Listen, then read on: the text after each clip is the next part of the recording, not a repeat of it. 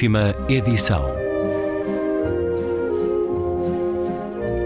Um programa de Luís Caetano.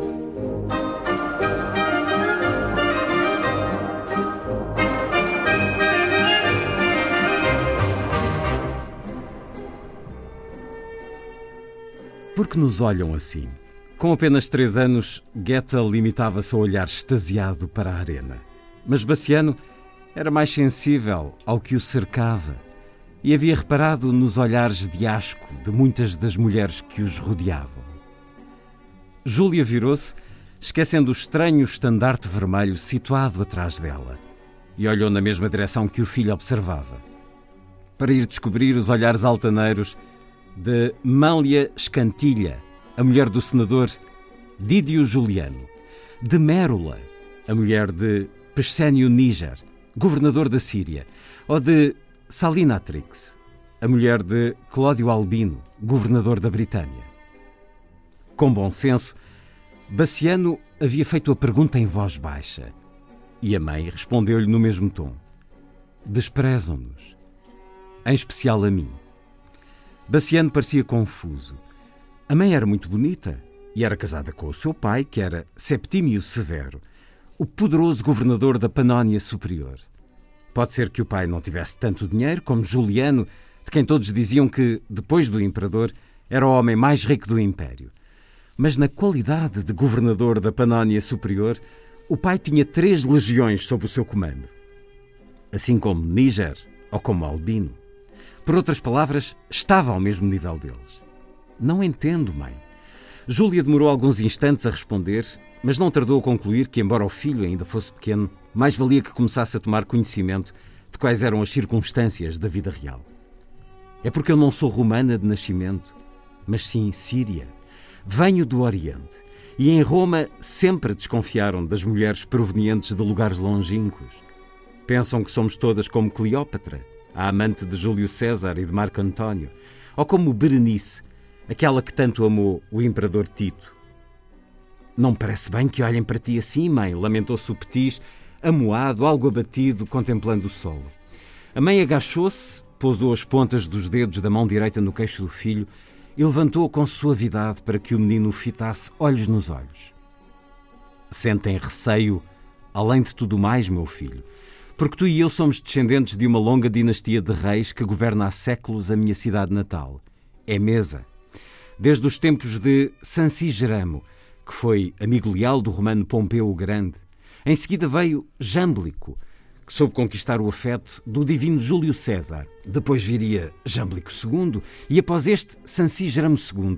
Depois dele veio Júlia calou-se à espera que o filho completasse a frase. Suemo, que reinou em Emesa no tempo de Cláudio, Nero e Vespasiano. Foi o último rei de Emesa. E a minha pequena prima tem o nome de Suémia em sua honra. Muito bem, filho, assim foi. Naquele tempo, a passou a fazer parte do Império Romano como região importante da província da Síria. Mas os nossos antepassados de sangue real continuaram a exercer o sagrado sacerdócio do todo-poderoso Deus do Sol El Gabal. Júlio Baciano, meu pai, a quem tanto tu como eu devemos o nome que ostentamos, foi o último grande sacerdote do Deus Sol de Emesa, uma linhagem de reis. A tudo isto é necessário acrescentar que o teu pai, além disso, é um dos três mais importantes governadores de Roma, pelo que sempre que nos olharem com hostilidade, pensa que é só raiva e inveja o que pulsa nos seus corações obscuros. E prometo-te, Baciano, que chegará o dia em que ninguém se atreverá a olhar para ti ou para a tua mãe, ou para ninguém da nossa estirpe desse modo. Isto, meu filho, vai mudar. A última frase resmungou entre dentes, como se não a proferisse para o seu filho, como se a proferisse apenas para si. A segurança total com que Júlia falou com ele fez com que o pequeno sorrisse de imediato. Virou-se e, tal como o irmão mais novo, pôs-se a contemplar a arena à espera de que aparecessem as feras ou o imperador em pessoa. O que viria primeiro? Os receios e as invejas dos adultos tinham-se apagado da sua mente. Júlia Domna ergueu-se devagar e repetiu em voz baixa: Chegará o dia. E é um certo do livro Eu, Júlia, de Santiago Posteguilho e é o Prémio Planeta de 2018 que este romance ostenta, um dos mais prestigiados prémios literários europeus, eh, o mais importante em Espanha. Santiago Posteguilho, bem-vindo à Rádio Pública Antena 2. Encantado de estar con vosotros. Muchísimas gracias. É professor eh, doutorado de língua e literatura inglesa, filólogo, linguista, autor de vários livros muito bem sucedidos em Espanha, muitos deles a olhar a história do Império Romano, da civilização romana. Estudou literatura criativa nos Estados Unidos e é autor também de séries documentais para a televisão, nomeadamente uma que estreou ou se prepara para estrear sobre as mulheres de Roma. Que grande personagem nos dá este romance, uma personagem desconhecida para a maior parte de nós. Este momento do qual eu li um excerto é um momento extraordinário no livro, em que estamos no Circo de Roma, estamos antes de um espetáculo absolutamente degradante em que centenas de animais selvagens vão ser mortos por um imperador louco, cômodo. As palavras que esta mulher proferiu, que disse ao filho, eh, serão proféticas dentro de muito pouco tempo, 192 depois de Cristo. Ora, a civilização romana, o Império Romano é algo que atrai leitores, atrai as artes, a pintura, a literatura, o cinema, Desde há muito tempo, a civilização romana, que a partir do século VIII a.C. dura 12 séculos, foi monarquia, depois república e finalmente império. Um império de jogos de poder e dinastias que começou depois do assassinato de Júlio César em 44 a.C. Eu estou a falar com um especialista em história romana, portanto é muito provável que diga alguma asneira. Corrijam, está tudo por muito favor. Bem, está tudo muito correto. Uh, a, a civilização, esse império que ocupa boa parte da Europa, Norte da África e Ásia Menor, toda a história de Roma e este romance é quase que um tratado de poder também. Toda a história de Roma é uma história de fazer tudo o que é preciso para conseguir o poder e mantê-lo. A história de Roma é uma história de poder, Santiago Posteguillo. En gran medida sí, porque mantener unificado y, y, y ligado todas esas diferentes provincias eh, tan variopintas, tan variadas, ¿no? que constituyen ahora, por ejemplo, yo siempre digo que si una Unión Europea como la que tenemos hoy día con sus deficiencias y sus complejidades, pero que también aporta mucho, es posible, es porque ya existió, se llamaba Imperio Romano, ¿no? Eh, es una historia, la de Roma, siempre muy ligada al poder, sobre todo si nos, si nos centramos en las dinastías imperiales, ¿no? Pero precisamente eh, eh, eh, la lucha por el poder es un universal atemporal, es uno de esos elementos que no han cambiado en 1800 años.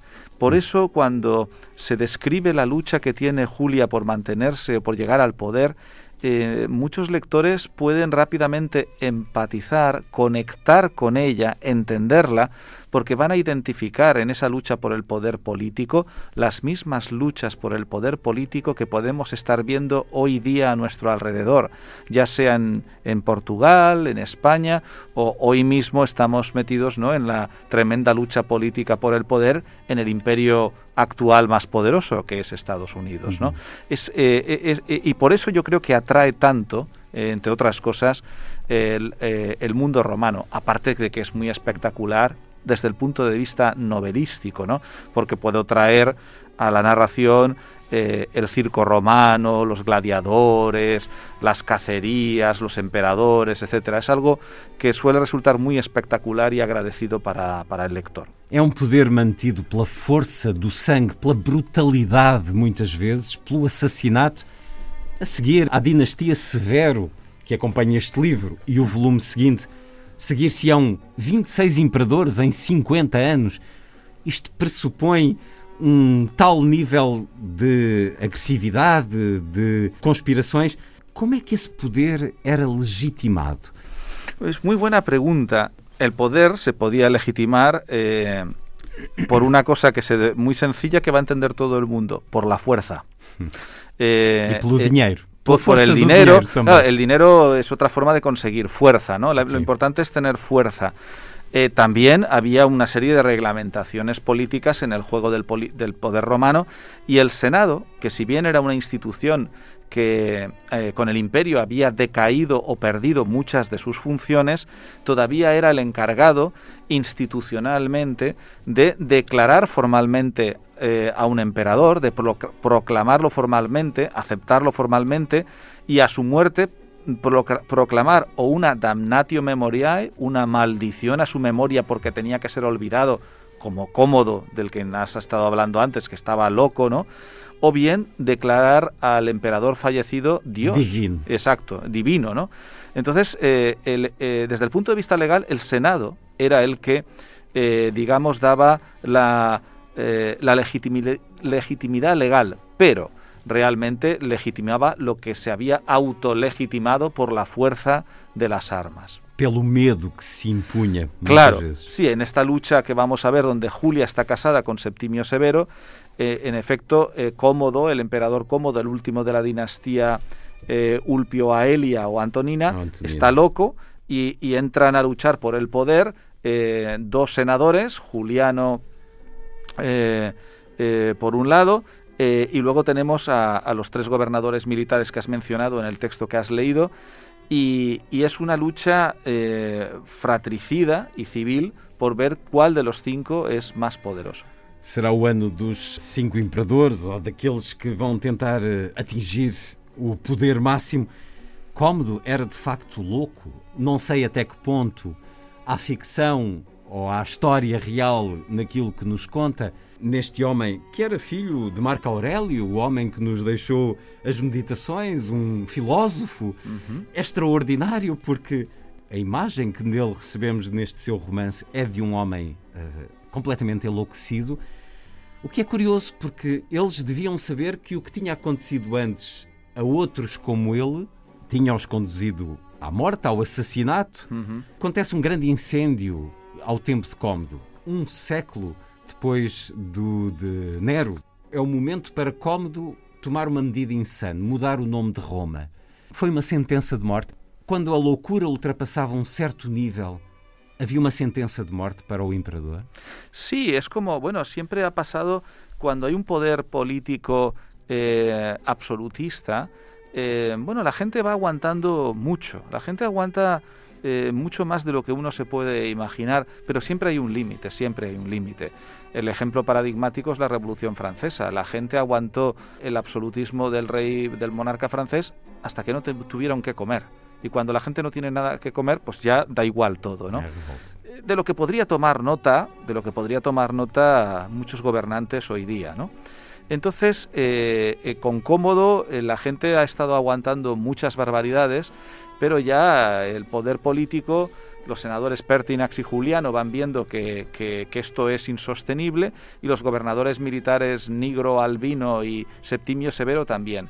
Y en esa confluencia de, de, de lucha que se avecina hay una mujer que está casada con uno de esos cinco hombres que van a luchar por controlar Roma, que es Julia, está casada con Severo, uno de los gobernadores militares, que probablemente sea más inteligente que todos esos hombres, ¿no? Y por eso digo que en algún momento de la novela que cuando esos cinco hombres están preparando la partida de la lucha por el poder, hace, hace semanas que Julia ya la está jugando. Júlia Domna, que vem de Homs, na atual Síria, uhum. ela é uma estrangeira, como diz ao filho neste certo que eu li. ¿Os estrangeiros eram mal vistos em Roma? Sí. Y como siempre, los extranjeros pobres mucho peor. Pero eh, incluso el extranjero que podía venir de una de un escalafón social, digamos, eh, de un buen nivel social, como era el caso de la propia Julia, que era descendiente, como también has leído, ¿no? Eh, de, una dinastía real en Oriente, generaba mucha, eh, mucho miedo en Roma porque, como eh, explicaba el, el, el, extracto que has leído, las mujeres de origen oriental habían eh, a veces influ sí, sí, influido demasiado en el poder romano, ¿no? Y que encima fuera no solo extranjera, sino además mujer, era demasiado para la élite romana, en particular para los senadores, ¿no? Y por eso eh, la figura de una Julia tan próxima al, gobernador Septimio Severo que luchaba por el poder era vista con muchísima prevención, con muchísimo miedo por los senadores romanos. Ela, a quem um dia um astrólogo previu que se casaria com um rei, é isso que ela diz a Septímio Severo, ainda muito adolescente, quando ele a conhece, vai buscá-lo ou manda a vir para Roma passado dois anos.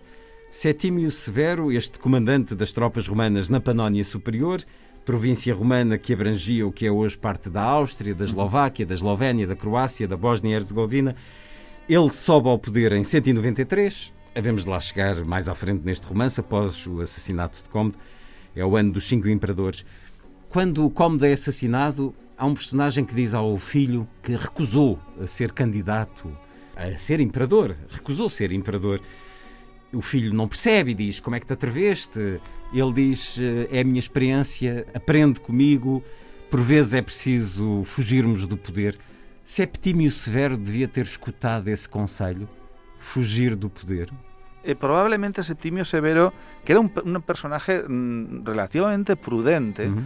Es muy posible que no hubiera entrado en la lucha por el poder de, Roma de los años 192 a 197, en esas guerras civiles que se suceden tras la muerte de Cómodo, si no hubiera estado animado por la propia. Julia.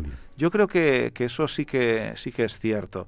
Este Claudio Pompeyano, este senador tan prudente que has mencionado, que a mí me parece fascinante, ¿no? Alguien que dice tres veces que no, a ser emperador de Roma.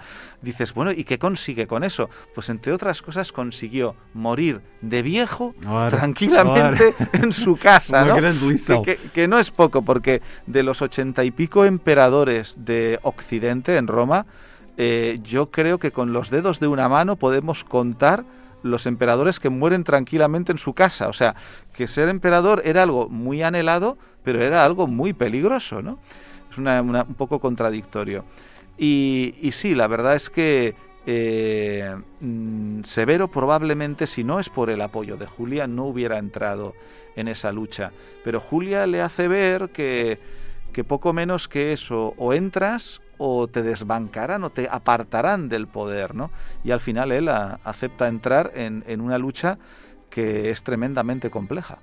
Não podemos falar muito mais da história, claro. porque apesar de ser história, é desconhecida e está aqui romanceada, ficcionada por Santiago Posteguilho neste livro, Eu, Júlia, agora publicado pela Planeta, que já tem o seguimento, complemento uh, publicado em Espanha. Mas olhemos o papel da mulher no Império Romano.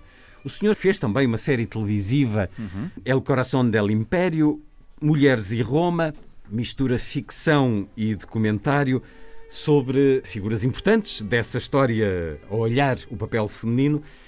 E as mulheres podiam ser imperatrizes, senadoras, escravas, gladiadoras então, não havia porta fechada a nenhum estatuto no Império Romano, Santiago Posteguillo, para a mulher? Las mujeres, en general, en el Imperio Romano, que era una sociedad machista, sexista y patriarcal, estaban o debían de, quedarse en el ámbito privado y familiar.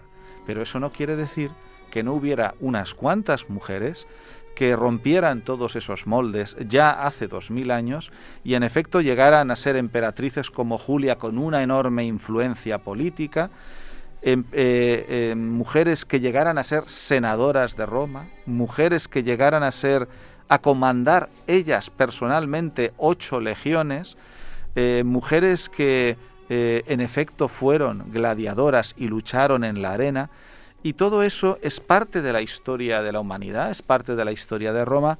Y yo eh, intento, eh, tanto en la novela Yo Julia como en esa serie de televisión que estamos acabando de rodar, mm, que has mencionado, eh, no cambiar la historia que se nos ha contado, sino contarla completa. Es decir, no solo contar la historia de los hombres, sino intentar contar la historia de la humanidad, con sus hombres y con sus mujeres. Había quien contasse esse papel das mulheres, Santiago Posteguillo? Pues que yo sepa, todavía no he encontrado historiadoras de la antigua Roma, mm. lo cual no quiere decir que no hubiera mm. y que sus textos se hayan destruído.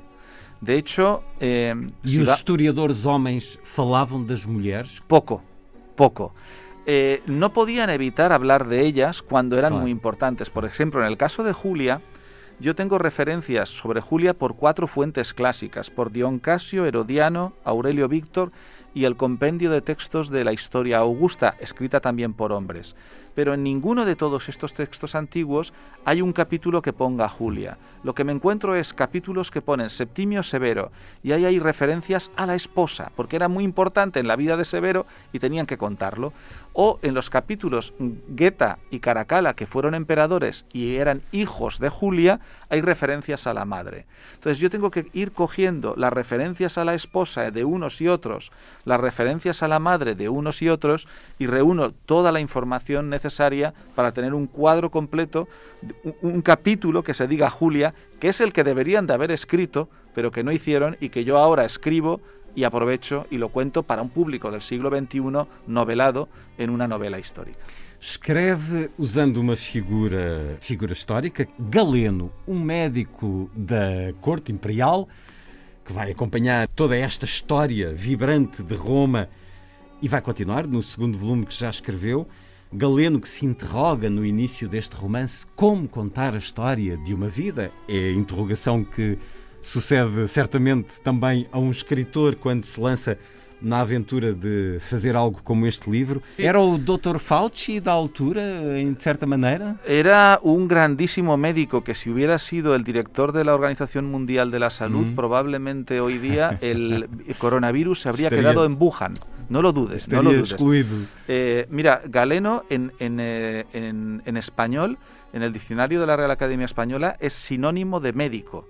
Hay dos grandes médicos en el mundo antiguo. Hipócrates, por el cual se hace el juramento hipocrático en el que los médicos, médicas juran ¿no? que van a curar a las personas, etcétera, etcétera. Y Galeno. Galeno es, es la persona por la cual nos estamos lavando las manos hoy, porque es el que descubre que si te lavabas mucho las manos no se infectaba uno. Fíjate si es importante. Galeno se enfrentará contra el virus de la, de la viruela, el virus más mortal y que más seres humanos ha matado a lo largo de la historia. Ven Egipto, ¿no? Eh? en, Egipto, exactamente, mm. sí. Bueno, él se había enfrentado contra él y perdido eh, en la época de Marco Aurelio. De hecho, Marco Aurelio, al que has mencionado antes, y el coemperador, que la gente se suele olvidar de que Marco Aurelio en los primeros años co-gobernó con otro emperador que se llamaba Lucio Vero. Los dos mueren del virus de la viruela. Ahí él aprendió, el galeno, a luchar contra el virus de la viruela. Y en la segunda parte de, la historia de Julia te cuento cómo él consigue detener otra vez un brote muy agresivo eh, del virus de la viruela, tratando a las personas infectadas, separándolas de los no infectados y haciendo que las personas que cuidan a los infectados no se relacionen con otras personas hasta que se solucione el problema. ¿no? Y ahí hay una, una gran lección de la emperatriz Julia y del emperador Severo, y es que cuando detectan este problema, someten el poder político al poder sanitario muy rápidamente, ¿no? Y no entran en una competencia política de ver cómo resolver esto políticamente, no. Entran en ver cómo resolver esto eh, sanitariamente, ¿no? De tal forma que Galeno es un personaje histórico fundamental e tremendamente de actualidade, tremendamente de actualidade. Mário Vargas Llosa, Carmen Posadas, Javier Moro, António Scarmeta, Juan José Milhas, Fernando Salvater, Eduardo Mendonça, Dolores Redondo, foram todos convidados deste programa e todos venceram o Prémio Planeta, tal como Santiago Posteguilho com este Eu Júlia. O que é que este monumental prémio em diferentes aspectos muda a vida de un escritor? Sí, la, la, muda, la cambia, la transforma. Eh, incluso aunque eh, yo antes de recibir el premio pudiera tener ya una serie de novelas que en el ámbito de lengua española, en España y en Latinoamérica eran relativamente populares, mm. aún así recibir el premio te hace más visible para mm. muchos lectores. Eh, yo tengo la constancia de que había muchos lectores que veían mis novelas y les les llamaban la atención, pero decían, ay no, es Roma, o es muy larga. No, no, exacto, no, la, dejo. Pero cuando de pronto ven yo Julia, que es igual de Roma y es igual de larga que mis otras novelas, pero pone Premio Planeta, dicen, bueno, va, voy a probar. Y, y entonces a raíz de ahí saltan luego a, mis otras novelas, porque les parece atractivo a la forma que tengo de a lo mejor de contar o de recrear este, este mundo romano. De tal forma que un premio como este te hace visible y te hace llegar a muchísimos más lectores. Santiago Posteguilho, eu, Júlia, havemos de receber daqui a algum tempo a continuação desta história. E Júlia retou a los dioses, e Júlia desafiou os deuses, a planeta continuará esta grande saga de uma mulher com uma beleza e um poder extraordinários que deixaram marcas na história desse império, na história que é nossa também e que marca ainda os tempos de hoje e com tantas similitudes com os tempos de hoje. Eu, Júlia de Santiago Posteguilho, a edição Planeta. Santiago Posteguilho, muito obrigado por ter vindo à Rádio Pública Portuguesa. Muito obrigado, muitíssimas graças.